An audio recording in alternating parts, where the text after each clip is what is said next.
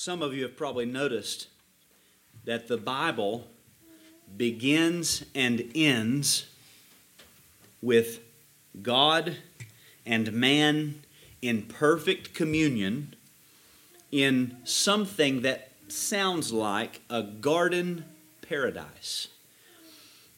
Now, in between these two bookends, in between the very beginning of the Bible and the very end of the Bible, there's this temple theme.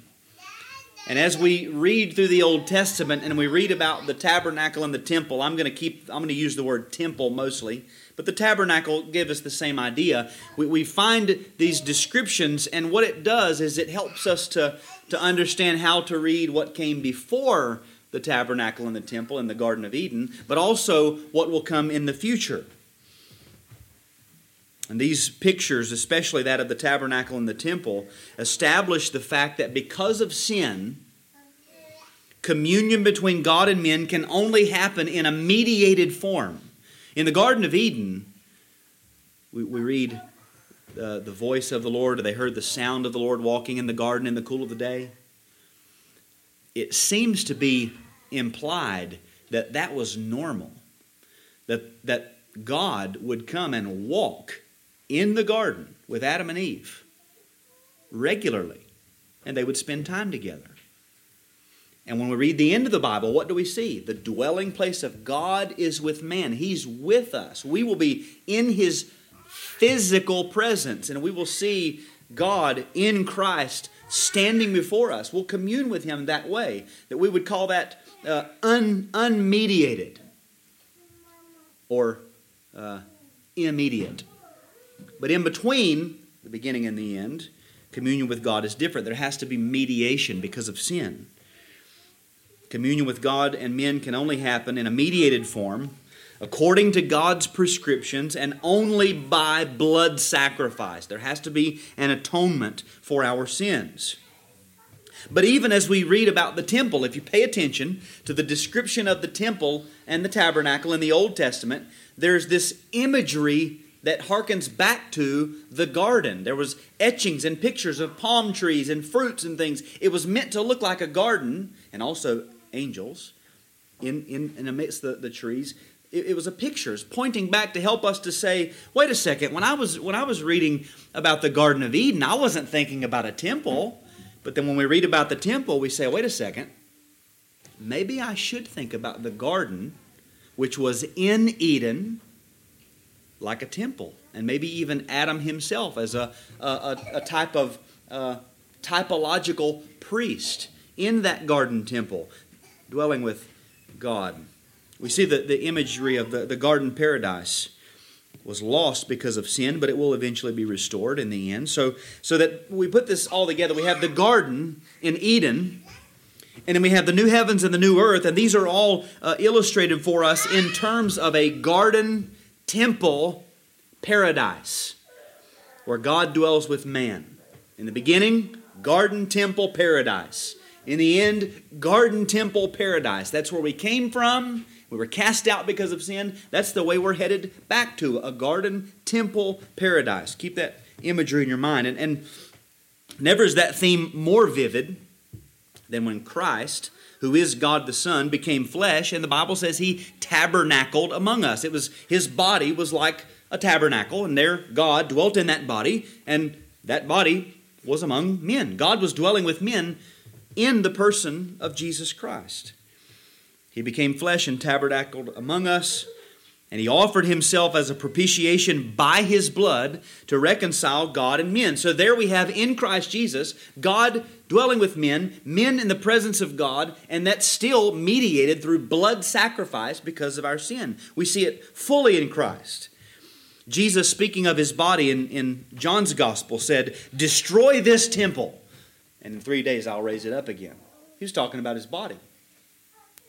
And that's exactly what he did. Now, it's interesting, at least, that when Mary ran into Jesus in the, in, in the garden after the resurrection, think of the picture destroy this body, and in three days I'll, or this temple, and in three days I will raise it up. But she didn't mistake him for a temple builder.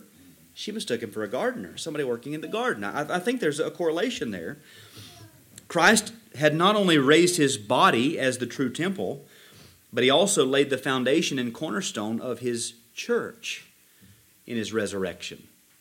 Destroy this temple, his body, but what is the church referred to as? His mystical body. He's raised from the dead and begins to, we could say, officially build his church. So it makes sense that later we see the church, which is the mystical body of Christ, also referred to as the temple of the Lord. In Revelation 2 and 3, what is Christ doing? Christ, our high priest, what is he doing?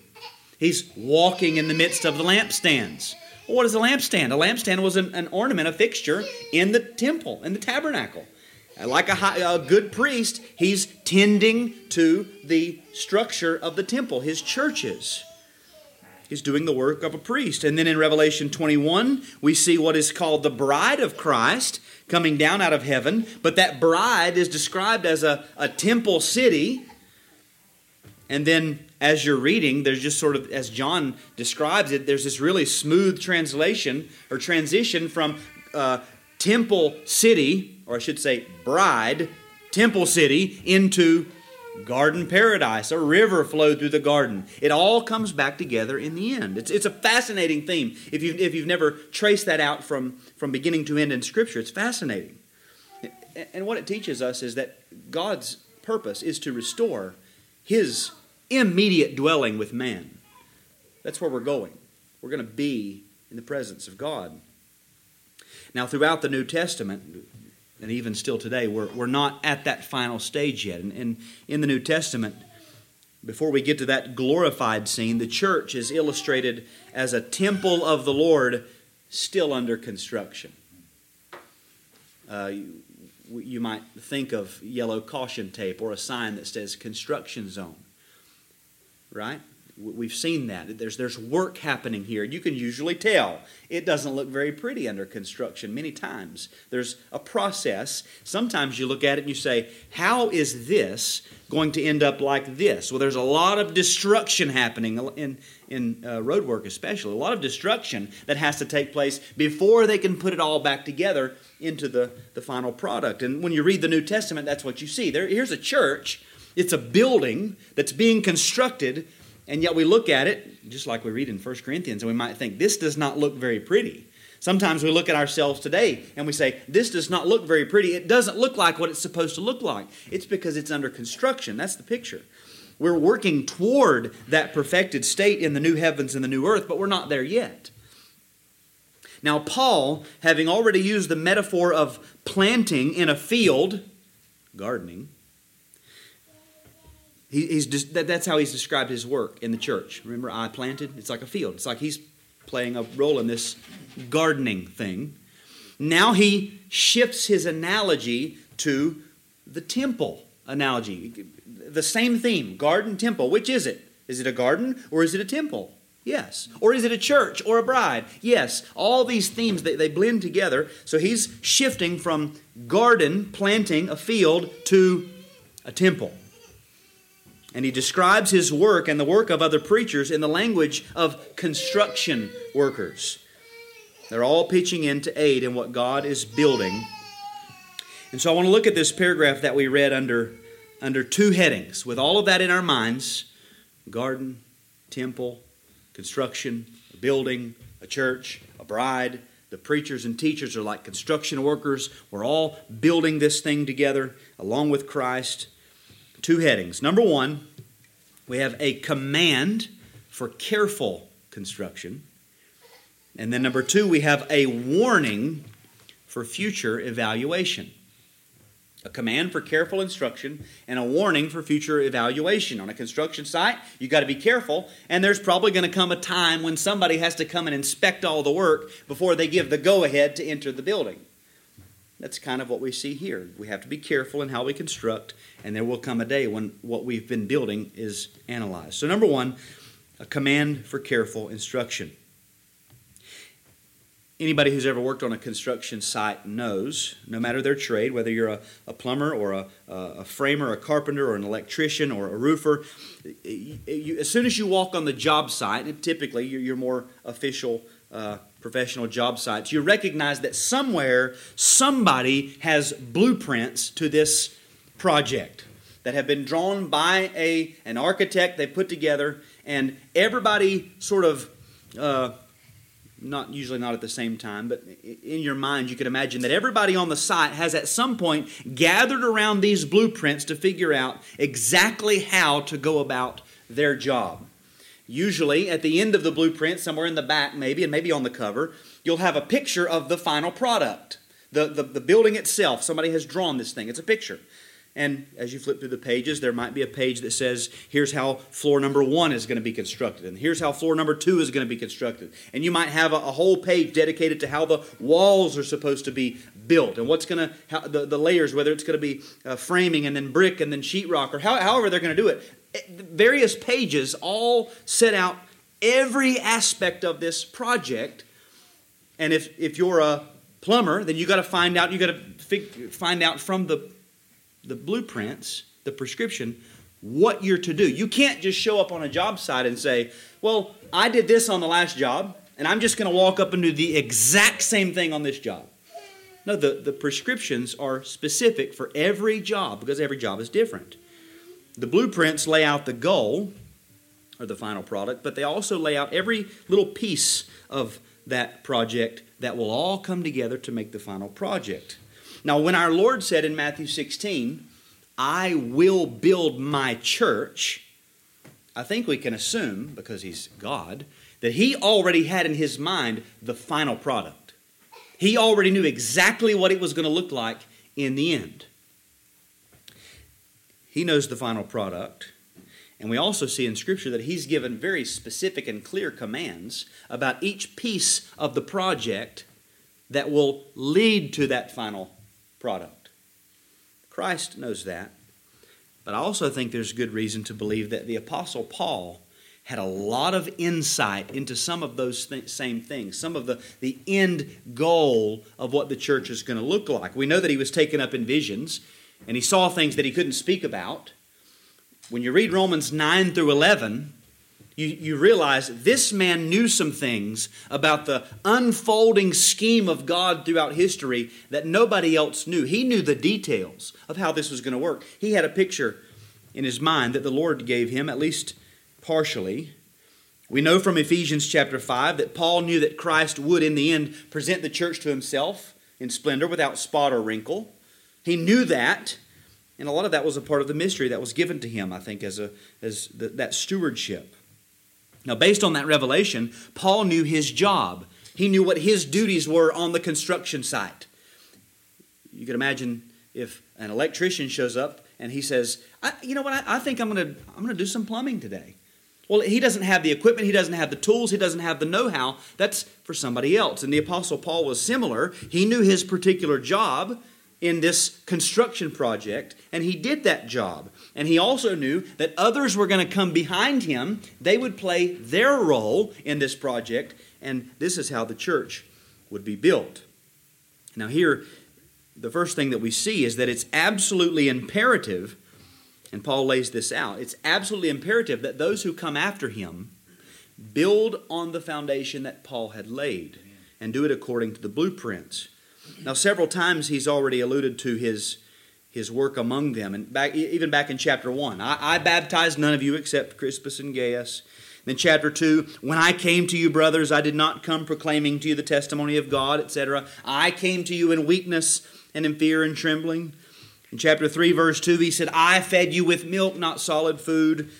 Last week we saw in verse 6, I planted. He's, he's been reminding them of all of the, the particular things he did in this project.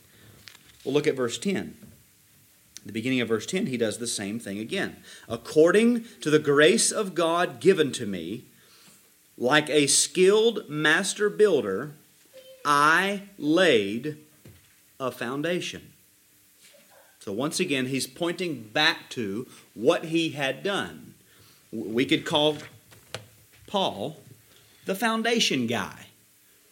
The foundation guy. That was his job. That's what he did. He came and he carried out his responsibilities as he was commanded. That's what he's saying. Now, the way he words it, you might think he does he doesn't think too highly of himself, does he? Like a skilled master builder. But notice the way he puts it. According to the grace of God given to me. Like a skilled master builder, I laid a foundation. Paul's, Paul's ascribing his gifting to God. It's all according to God's grace. He's referring to the specific gifts that God had given him to carry out the particular functions that he had to carry out as an apostle. He uses this language in other places too, like Romans 12 3. He says, By the grace of God given to me, I say. He doesn't say because I am who I am and it's all because of me. He says, No, God has given me these, these gifts and these, these graces, these insights. Because of that, I'm telling you this. Later on in 1 Corinthians 15, he'll say, By the grace of God, I am what I am. He always attributes his ministry to the gifts and calling of God. So he's not claiming a special virtue in himself. He's saying, God, we would say, gifted me, or we could also say, God graced me. This is what he's saying. God graced me with a particular skill set, and that was foundation laying. Like a skilled master builder, I laid a foundation. Last week he said, I planted. The metaphor there is the field. What's the first thing you do? You plant. Step number one put the seed in the ground. Now he's saying, I laid a foundation. What's the metaphor? A building. But the point is still the same. It's the first step in the project.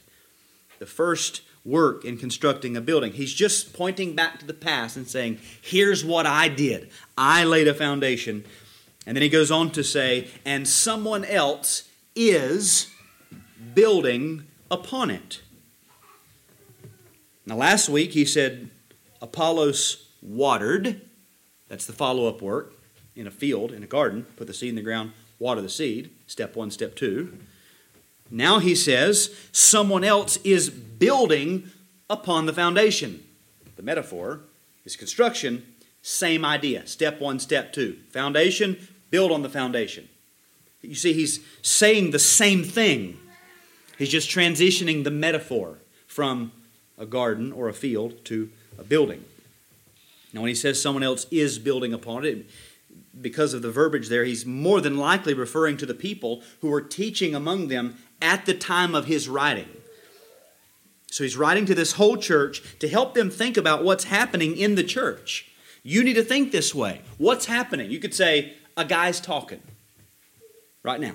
What's happening in this church? A guy's talking. Or you could say, uh, uh, the pastor is preaching. Or you could say, someone is building. Something is happening right now that we could liken to construction. And it, it, it might be like laying block or laying brick, one piece at a time. P- click, put the mortar, click, mortar, click. Slow, steady, precise. But the point is, it's building. And he wants the Corinthians to understand when somebody is teaching, those who labor among you, they are a part of a construction project. They're building. Someone is building on the foundation. And so then he gives this whole command this command to the whole church, but especially with the preachers in mind. Reading again in verse 10, let each one take care how he builds upon it. Speaking of the foundation. Let each one take care how he builds on the foundation. Or we, we could say, let the preacher, let the pastor, let the teachers take care how they are building upon that foundation that I laid. Now, we've seen this word before to take care. It means literally to look, but we would say something to the effect of see to it or look to it, uh, observe it diligently, watch it closely, watch carefully. This is the opposite of indifference or apathy. Oh, it doesn't matter, I don't care. It's not that, it's the opposite. I do care, it does matter. What are the details? Take care. To take care implies attention to details and thoughtfulness. The work that he's describing is not just filling a spot in the worship service. When the church gathers, it's not that, well, we have this portion of time that we've just traditionally sort of sectioned off as the time where somebody preaches. Somebody's got to get up there and do something, so can we find somebody to do that? It's, it's not that. Nor is it just making sure there's no awkward silence in the liturgy. Liturgy is just the, the order of your worship, the things that you do. We don't want any awkward silence. So from this time to this time, or after this and before that, somebody needs to get up there and say something, or it'll be really awkward. That's that's not the picture here. No, this is a work that requires care and diligence because it is a part of a construction project. Everything Every hour of study and prayer, every sermon, every meeting, every conversation for the Christian minister is an exercise in building. It's a part of the building process. And there has to be a recognition of that reality on all parts. And there has to be special attention given to all of the implications. Each one must take care how he builds. The, the work of the ministry is not shooting from the hip. It's not uh, uh, something that can be hurried through quickly. It's not just acting on impulse. It's not throwing things together. It's not hearing one voice say, Well, I think we ought to do this, and just running to say, Well, we, we must do it quickly. No, this is building, this is construction. It takes thought, it takes diligence, it takes planning, and most of all, it takes submission to the blueprints, the prescription given by the head of the church. Let each one take care how he builds. And all of this, again, it assumes that there is some standard for the building. If you're taking care, you're, you're diligently watching and making sure that you're paying attention to the details, well, surely there's some standard somewhere that tells us what is good and what is bad, what is right, what is wrong, what is important, what is not important. Just like the blueprints in construction. There are the blueprints, there are building codes, there are things that have to be followed. There are other trades to consider. You, you, sometimes the, the, the guy framing the wall and the electrician and the plumber might have to get together and say, well, this, it says to build it like this, but if I do this first, then you're not going to be able to do this. So why don't you go ahead and do this, cut this hole here, and then I'll come in and do this, and then you'll be able to bypass this. They have to work together and consider one another. Take care how you build. And notice he, he does say, how. Let each one take care how he builds. This is referencing the manner in which he builds. There is a right manner, there is a wrong manner of building, and it's the Christian minister's job to constantly make sure that his manner is the right one. Now, how can he do that? Again, he returns to the blueprints. He goes back to the Word of God. So that's the command. Let each one take care how he builds upon it. And then there's the basis for this command. Here's the reason why this care must be taken. Verse 11 For no one can lay a foundation other than that which is laid, which is Jesus Christ. Now, he already said, I laid the foundation. Now he says, No one can lay another foundation than that which is laid, which is Jesus Christ. Paul laid the foundation when he decided to know nothing among them except Jesus Christ and Him crucified. And now, in reference to those who would build upon that foundation, or those who would come with the follow up work, steps 2, 3, 4, 5, 6, 7, etc., he exhorts them to carefulness. Be careful. Pay attention to the manner in which you build on this foundation because there's only one foundation. And the building must meet, it must work perfectly with this foundation. What does this have to do with building? Maybe you don't know, maybe you're wondering. Is there a relationship between building, constructing upwards, and the foundation? Well, of course there is. The foundation is designed with the building in mind, they, they, they go together. The foundation is laid in comparison with the size or the footprint of the building and the weight of the building. The foundation gives the shape and support for the rest of the building. If there's only one foundation, Jesus Christ, and that's already been laid, then there's only one way to build. So let each one take care how he builds upon it. There's only one foundation and you must build upon that, that foundation. They, they must match, in other words. If you build off of the foundation, that won't work. You pour, you, let's imagine that you pour a concrete foundation that's, that's a square. And you start building, and you build a building that's a rectangle. And you say, well, it's no big deal. You know, the corners are hanging off a little, but it's on something. Well, that won't work. There's no support for those corners, those sides. It, will it'll crumble. Anything that's not supported by the foundation will eventually fall. The foundation here is Jesus Christ. Anything not built on Jesus Christ will fall, it will collapse. It cannot stand or cannot hold itself up.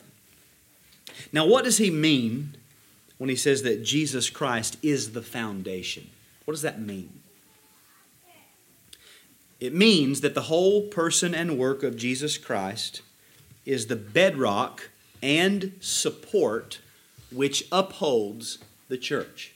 His person and his work, who he is and what he's done, holds up the church. As to his person, Jesus himself said in Matthew 16, But who do you say that I am?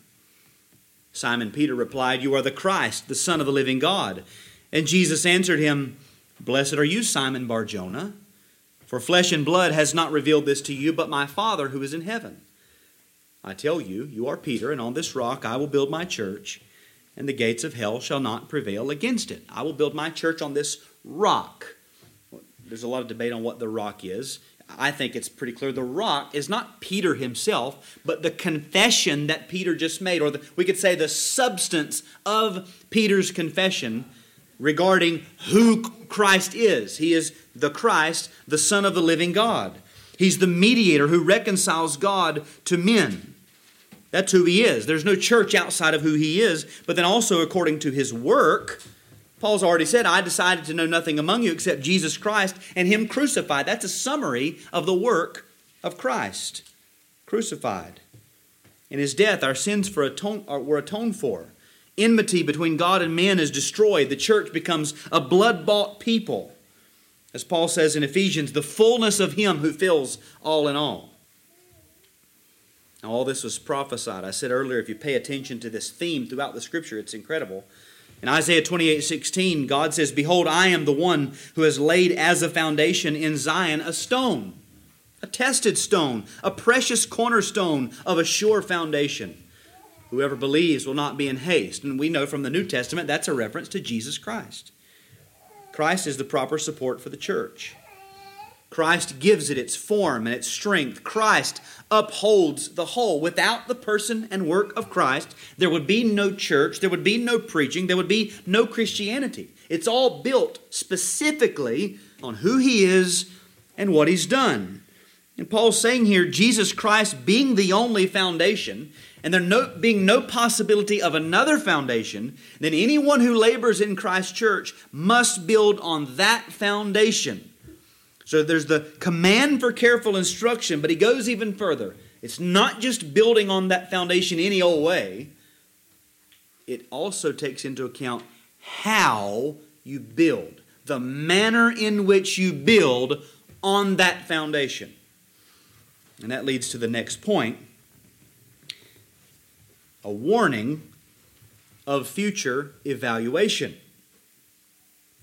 a warning of future evaluation. We have this command let each one take care how he builds upon it. Well, why? Why does it matter? Well, he's going to point here, or point out here, there's going to come a day when your work is going to be tested. There, there's going to be an evaluation. Paul has already made clear, as we saw last Lord's Day, that because God owns the laborers and God owns the field and God owns the harvest, that every one of us are going to give an account to God for our labor. Each one and every one of God's servants will give an account for themselves before God. In verse 8, he had said each one will receive his wages according to his labor. Well, that assumes a day is going to come and an evaluation made about the labor. Who are you? What was given to you? What did you do? How does it meet the standard? Here are your wages according to your labor. Now, he's, he's describing that day. He's taking it a little bit further, that, that reality. And he's warning the Corinthians and their teachers of what they can expect. Again, all of this is just to strengthen that command let each one take care how he builds. Why? Because there's going to come a day of evaluation. Now, he continues the analogy of the construction project. He relates the manner of building to different materials that somebody might use. Look at verse 12. He says, Now, if anyone builds on the foundation, notice that the foundation is there, he's building on it. But if anyone builds on the foundation with gold, silver, precious stones, wood, hay, straw, each one's work will become manifest. Again, the, the builder here is, it's almost assumed he's building on the foundation because there is no other. Now the question is what materials are you using to build on that foundation? Because some materials are better suited for the project than others. Gold, silver, precious stones, these are things that are not only beautiful and ornamental and costly, but oftentimes they're strong. Wood, hay, straw, uh, sometimes we would say wood is strong, but the, when you see all these things together, the picture is that they're not ornamental, they're not strong, they're not pretty, they, they, they're not going to, as we'll see in a minute, they're not going to last through the fire. That's, it's just a com- comparing the, the types of uh, materials one might use. Now imagine how bad it would be if you wanted to build a building, and somebody's, you've probably seen these buildings, that where they use a, a textured type of block. So it's not just plain cinder block like we have, but a, a textured decorative block. And very often you'll see uh, several layers, and then part of the way up they'll use a different color block laid a different way, wrapped around so that you see a line around the building that's just gives the gives it a little bit of creativity and life, and, and it looks aesthetically pleasing. Now imagine somebody wants to build a building like that. And they begin, they lay three rows of block, mortar in between each block, each layer. And then for the fourth layer, they sprinkle some hay on top of that. And then they put another layer of block one, two, three, and then a little bit more hay. One, so that, so that every fourth layer is a layer of just hay. Now, the blocks are pretty strong, the hay's not going to be very strong. That building is going to look ridiculous. That's not going to be a strong building. It's not going to pass the code. It's, it's not safe at all. Don't go near that building or that wall. It's going to fall very soon. Even if the building was on the foundation, it wouldn't be very strong. Well, in the context of Paul's ministry to the Corinthians, it's likely that gold, silver, precious stones, that would be analogous to the truth of God's word. And the wood, hay, and straw, that would be analogous to worldly human wisdom. And here's the point. First, they don't mix. You don't mix these two. You don't take the truth of God's word and mix it with a little bit of worldly wisdom. You might can you you'll be building, and it might even look like you're building on the right foundation, but what you're building is not strong. But also, I think the main point is that every minister in Christ's church is charged to build only upon the foundation, which is Jesus Christ, and he is to build using only the truth of God's word. Only. No mixture. No worldly wisdom, no human insight, no human invention. God's word. As I've said many times, and, and will continue to say, I think it's helpful for us to remember as Christians, when it comes to our lives and when it comes to the church, we have a book. We have a book. We have the blueprints. We have instructions. There's no reason for us to depart because we have God's Word. Now, the reality is that many times that there, there's this very poor building for people who are, have the office of a pastor, preacher, teacher, whatever. They mix in a little bit of worldly wisdom with what they're teaching.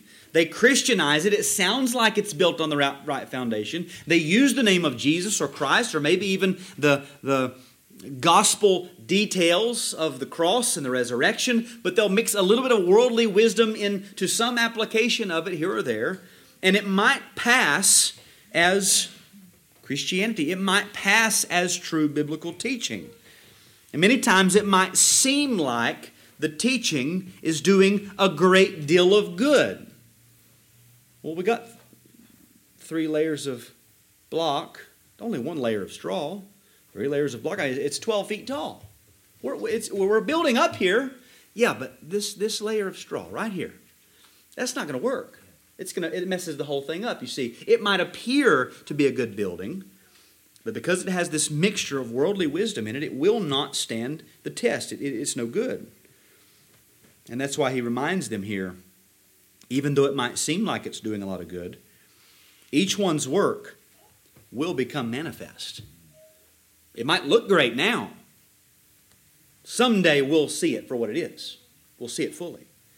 The truth will come out. And notice the time frame that he gives, verse 13. For the day will disclose it. That is the day of judgment, the final day.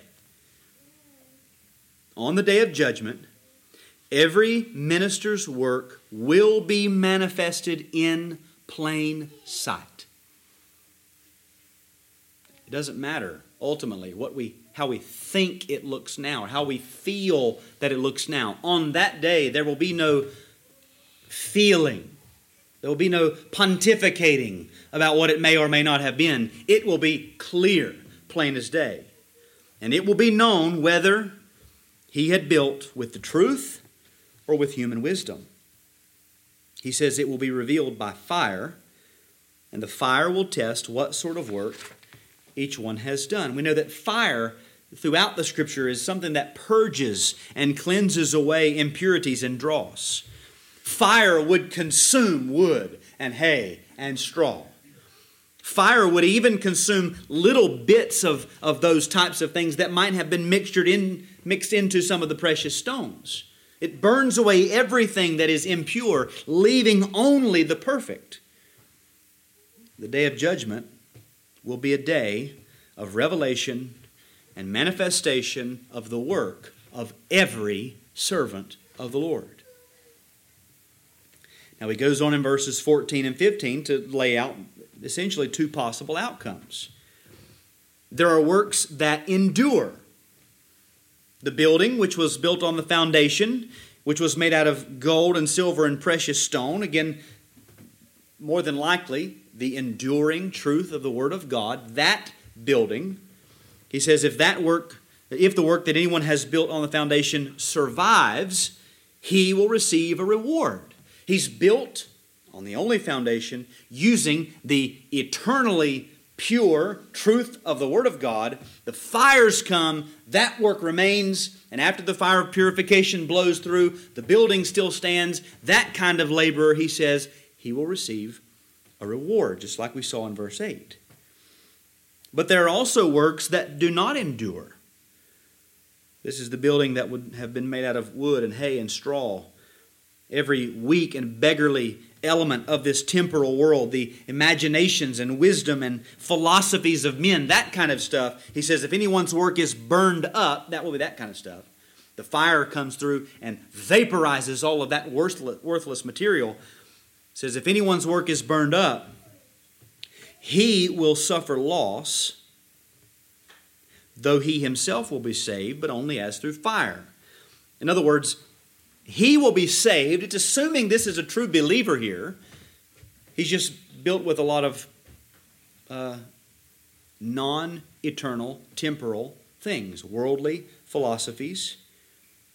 He himself, he himself will be saved, but only as through fire. We might say, uh, he, he will be saved, but uh, it'll be like he was saved by the skin of his teeth. Like he was just barely snatched out of hell because all of his labors were so worthless. He, he just barely made it out as through fire. Like he was rescued out of a burning building at the last minute.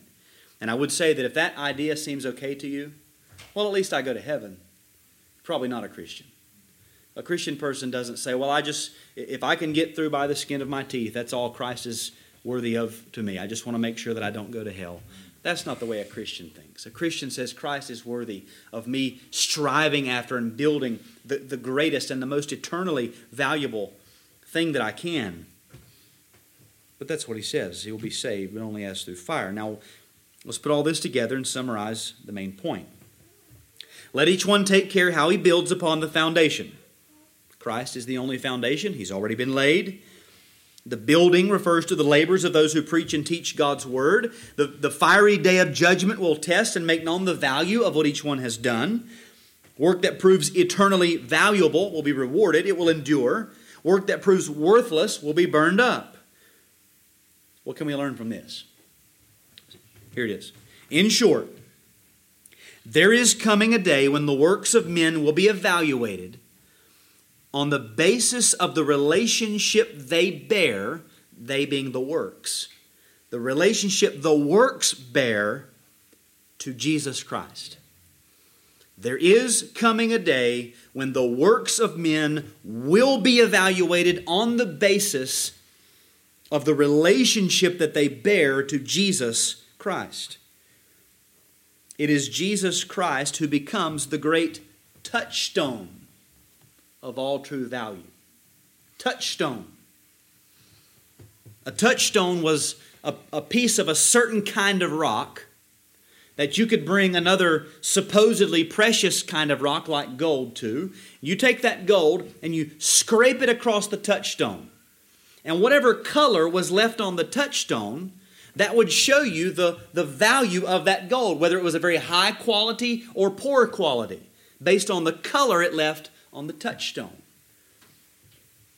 It, it was a, basically the, the, the standard by which a thing was to be judged. What we're seeing here is Jesus Christ is the touchstone, He's the standard. He's the measuring rod. All of our works are going to be brought to the judgment and, as it were, scraped across Christ, compared with Him, laid beside Him, His person and His work and His commission for us, and the relationship they bear to Him, that will be the standard by which they're judged. In Acts 17, we learn that God has fixed a day on which He will judge the world in righteousness by a man. By a man. And that man is the one that He's raised from the dead, the man Christ Jesus. All the world will be gathered before the throne of a man, the man Christ Jesus. And each one will give an account of himself to that man and of his works in relationship to that man. For the Christian, all of our works will be evaluated according to the relationship they bear to Christ. Our works, we, we could say, if you want to use the language of a cornerstone or, or something of that nature, our works will be laid out and the chalk line will be pulled and snapped. Whatever is in, in perfect alignment with Christ, that endures. Whatever is off the line, to the left or the right, will be burned up. We will find out all of that was absolutely useless. Everything off of that line, useless. Christ is the judge of our works.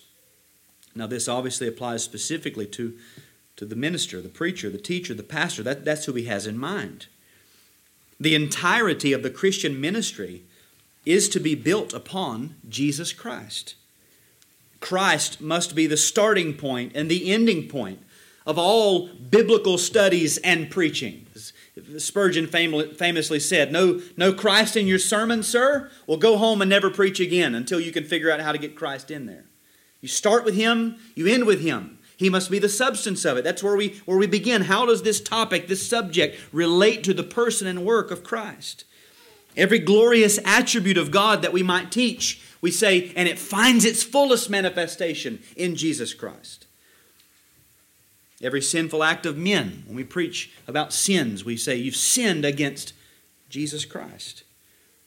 The only way of reconciliation between God and men is through the work of Jesus Christ. The inculcation of every duty. That is, if I stand here and I say the Word of God says, You must do this I just inculcated, I, I pushed you towards that duty.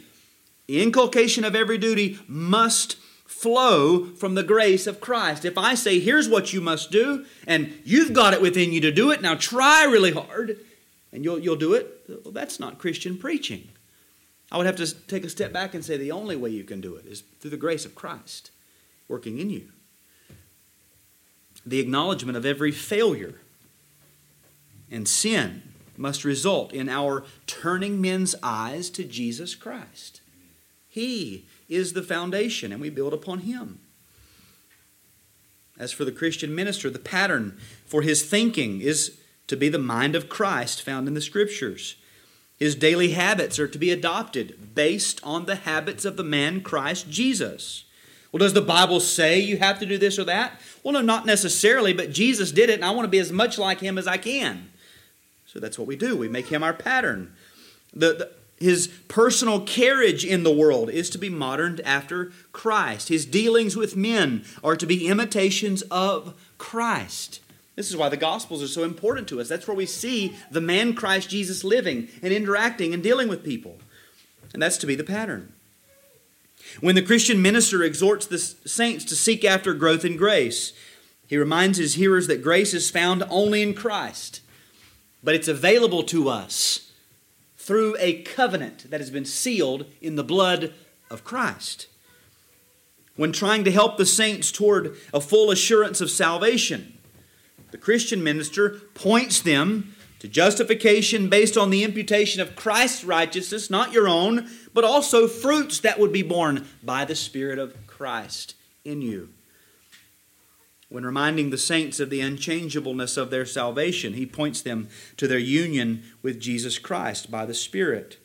When bolstering up the confidence of the saints in their daily lives, he points them to Jesus Christ, the Lamb of God, who's been given the authority to break open the seals and open the scroll of God's providence, knowing that Christ is working all things for the good of his people. When teaching the people of God of their duties in the world, his job is to teach them all things whatsoever Christ commanded, and assure them that Christ will be with them to the end of the age. For the Christian minister, everything in his life, studies, and ministry is to be according to the example of Christ, by the strength of Christ, for the people of Christ, in order to purify the bride of Christ, for the glory of Christ, and the promotion of the cause and kingdom of Christ in the earth. One foundation, one way of building, all centered around Jesus Christ. And only the work that falls in, in line with all of that will endure on the final day. Everything else is worthless. But there's also a sense in which each and every saint, we could say, is, is participating in this building. Every Christian has the responsibility to imbibe and adopt and apply this same principle of building upon Christ, according to the truth, in every area of their lives. You, you hear the preaching, and you have to almost take it and, and Preach it and apply it by your own mind to yourself. When you hear of the foundation, which is Jesus Christ, you must believe in Him. I can't believe for you. You must believe in Him. And that's not just a one time event, but you must believe and you must keep on believing. You must grow in that faith. You must fight against unbelief. These are ways that you are, you are building your faith upon Jesus Christ. And there may be times, again, when you have to preach to yourself.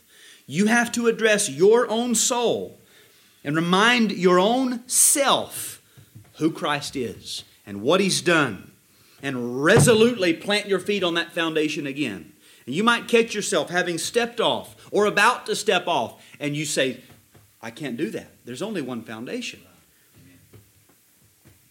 Now, when it comes to the daily duties of life, Every single act, everything that you do, you will be found to be either like the foolish man who built his house upon the sand, or the wise man who built his house upon the rock. What was the building on the rock? It was hearing and doing the word of God. He did what God said. The building of the, the, the quote house of your life will either be in obedience to the commands of Christ in submission to Him, or they will be in conformity to the ways of the world. You might, you might try to picture every thought, every word, every action, every decision, every avenue, every, every moment of your life to be a little brick. And you're building something. And the mortar that's holding these things together must be the Word of God, the truth of Scripture. You bring every, every block to the mortar and lay it in the text of Scripture, and it'll be strong. You build upon that. It's not subjective. It's not just, well, well, I hope this will work well, or I hope this will turn out well, but you bring it to the Word of God. And that's true faith. Keeping the objective truth of God's Word, which is the Word of Christ, at the center of all of your building, everything that you do. This is important. When you read the Bible, faith is not people saying, I think this would be a good idea. Come on, family, let's let's just pack up and head towards Canaan. Feels feels good. It feels. I've always I've always wanted to be in the land of Canaan. Uh, it would fulfill a great dream of mine. No, God comes to Abram and he says, "You go in that direction." Objective truth. That's faith. Read Hebrews 11. It's all acting, living out of the objective revelation of the Word of God. Now, why is that important? Because a lot of people today, even evangelicals, uh, act in such a way that faith is always in the subjective realm that nobody can ever nail to the wall. If they make a, a really weird decision, they say, Well, I'm just stepping out in faith. That's not faith. I, I want to hear what, what text of Scripture have you, have you learned from?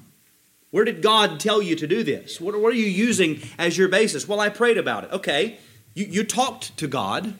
That's wonderful. My children often come to me and they tell me, hey, Dad, I'm going to do this. I say, whoa, whoa, whoa. You need to hear me speak to you first. I got to give you permission. You don't just tell me what you're doing. A lot of times we say, I'm going to pray about this. I'm going to go talk to God. And I, and I, I want to ask, okay, then, then did God talk back or did you just talk to him and then act? right? Faith, faith, is not like that. Faith is built on the objective truth of the Word. What texts did you use to come to this conclusion and act? What is the text? It's the Word of Christ. I'm just building on what He has said. I don't want to step off of that. You say, well, if, if, I, if I build my life off of that, where I have to not only go talk to God and pacify my conscience by praying a little bit about the things I already want to do, but I actually go to the Word of God and, and have to study it. If I do that with everything, my life is just going to become really simple, and I probably won't be nearly as busy, and I will be waiting a little longer before making very, very uh, big decisions in life, and, and but they'll all turn out better in the end. But, but that's really what will happen. A lot of times we don't want that. We want busyness. We want activity now, now, now, now. And so we, we mutter up five or ten minutes of prayer and we say, there, there I prayed for it. I'm going to go ahead and proceed with what I already really wanted to do to begin with. That's not building upon Christ. Build your life out of gold and silver and precious stones, which will endure the judgment. What does that mean? Obedience to Christ but not to earn God's favor. A lot of times you might do the right thing, but with the wrong motive. Children, you might obey your parents. God said, obey your parents, right? You might obey your parents, but why? Well, I don't want to get punished. That's not building on Christ, that's building on self preservation. Or adults, very often we will find ourselves conforming to a general Christian ethic. I'm honest, I'm upright, I'm kind to people, I drive on the right side of the road. If I see a stop sign, I stop. If I see a green light, I go. Well, why do you do that? Well, this is just the way I was raised. My parents are this way, and their parents are this way, and we're just this kind of people. That's not building on Christ. That's building on just pure human morality. Bring it to Christ. You don't build up to the foundation. The foundation's already been laid. Why am I doing these things? Because of Christ, of what Christ has done in me and for me. I, I live this way and do these things because God's favor already rests on me because of what Christ has done. That's the foundation. If you're seeking to grow in grace, again, you pursue that grace from Christ alone. In Him is fullness of grace and grace upon grace. You say, Well, I don't know if, if there's really that much to offer me. What's the foundation? Christ has already sealed the covenant. Every spiritual blessing in heavenly places is ours in Him. It's already yours because of what He's done the foundation. Some find themselves struggling with assurance of their salvation. Well, I think the Bible wants us to get to a, a fuller, stronger assurance. What do we do? What, what do we typically do? I'm struggling with assurance. Okay, I'm going to settle it right now. All right. What did I do today? How did I do today? That's, that's the opposite. That's, that's not building on the foundation. What did Christ do? That's the first question struggling with assurance of salvation, what did Christ do? Who is he? What did he accomplish? Do I believe that there's salvation or hope outside of him? Is he my only plea before God? And remember and remind yourself God spoke from heaven on multiple occasions and said, This is my beloved Son in whom I am well pleased. Am I trusting in him? Then God says to you, You are my beloved Son in whom I am well pleased, as if you were Christ himself. Remind yourself again, the Lord laid on him the iniquity of us all. God raised him from the dead. Christ is seated at the right hand of the majesty on high. Then say, Soul, how could God not save you?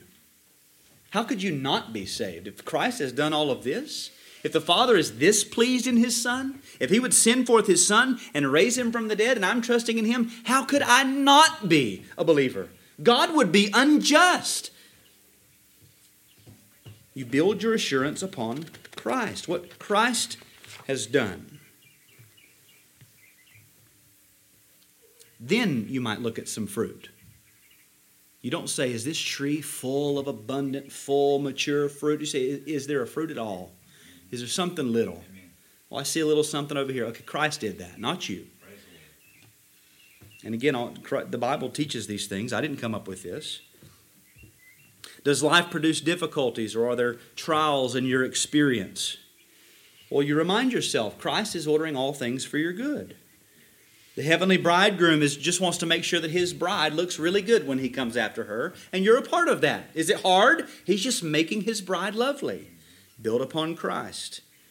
It's very much your, your thinking in your heart, as Paul says, reckon yourselves dead to sin and alive to God in Christ Jesus because of his death and resurrection. You've got a reckoning to do. Reckon in your mind and your heart based on what Christ has done. It's not just living or deciding or going with the flow. Every thought, every action, every word, every practice, every habit has to be traced back to the foundation, which is Christ, or it's worthless. And how many of us are going to stand before the judgment and realize that maybe 30% of our lives were fruitful for the kingdom of Christ and everything else was trash because we didn't build upon Christ? You have, you have to reckon. Reckon these things.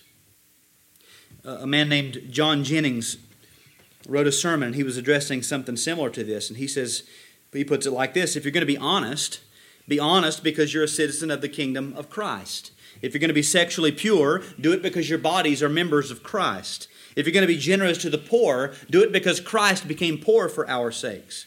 Husbands, deal with your wives the way Christ deals with his church. Wives, submit to your husbands because the husband is the head of the wife as Christ is the head of the church. If you're going to be a good employee at work, don't do it because you want to raise, do it because you're laboring as unto the Lord.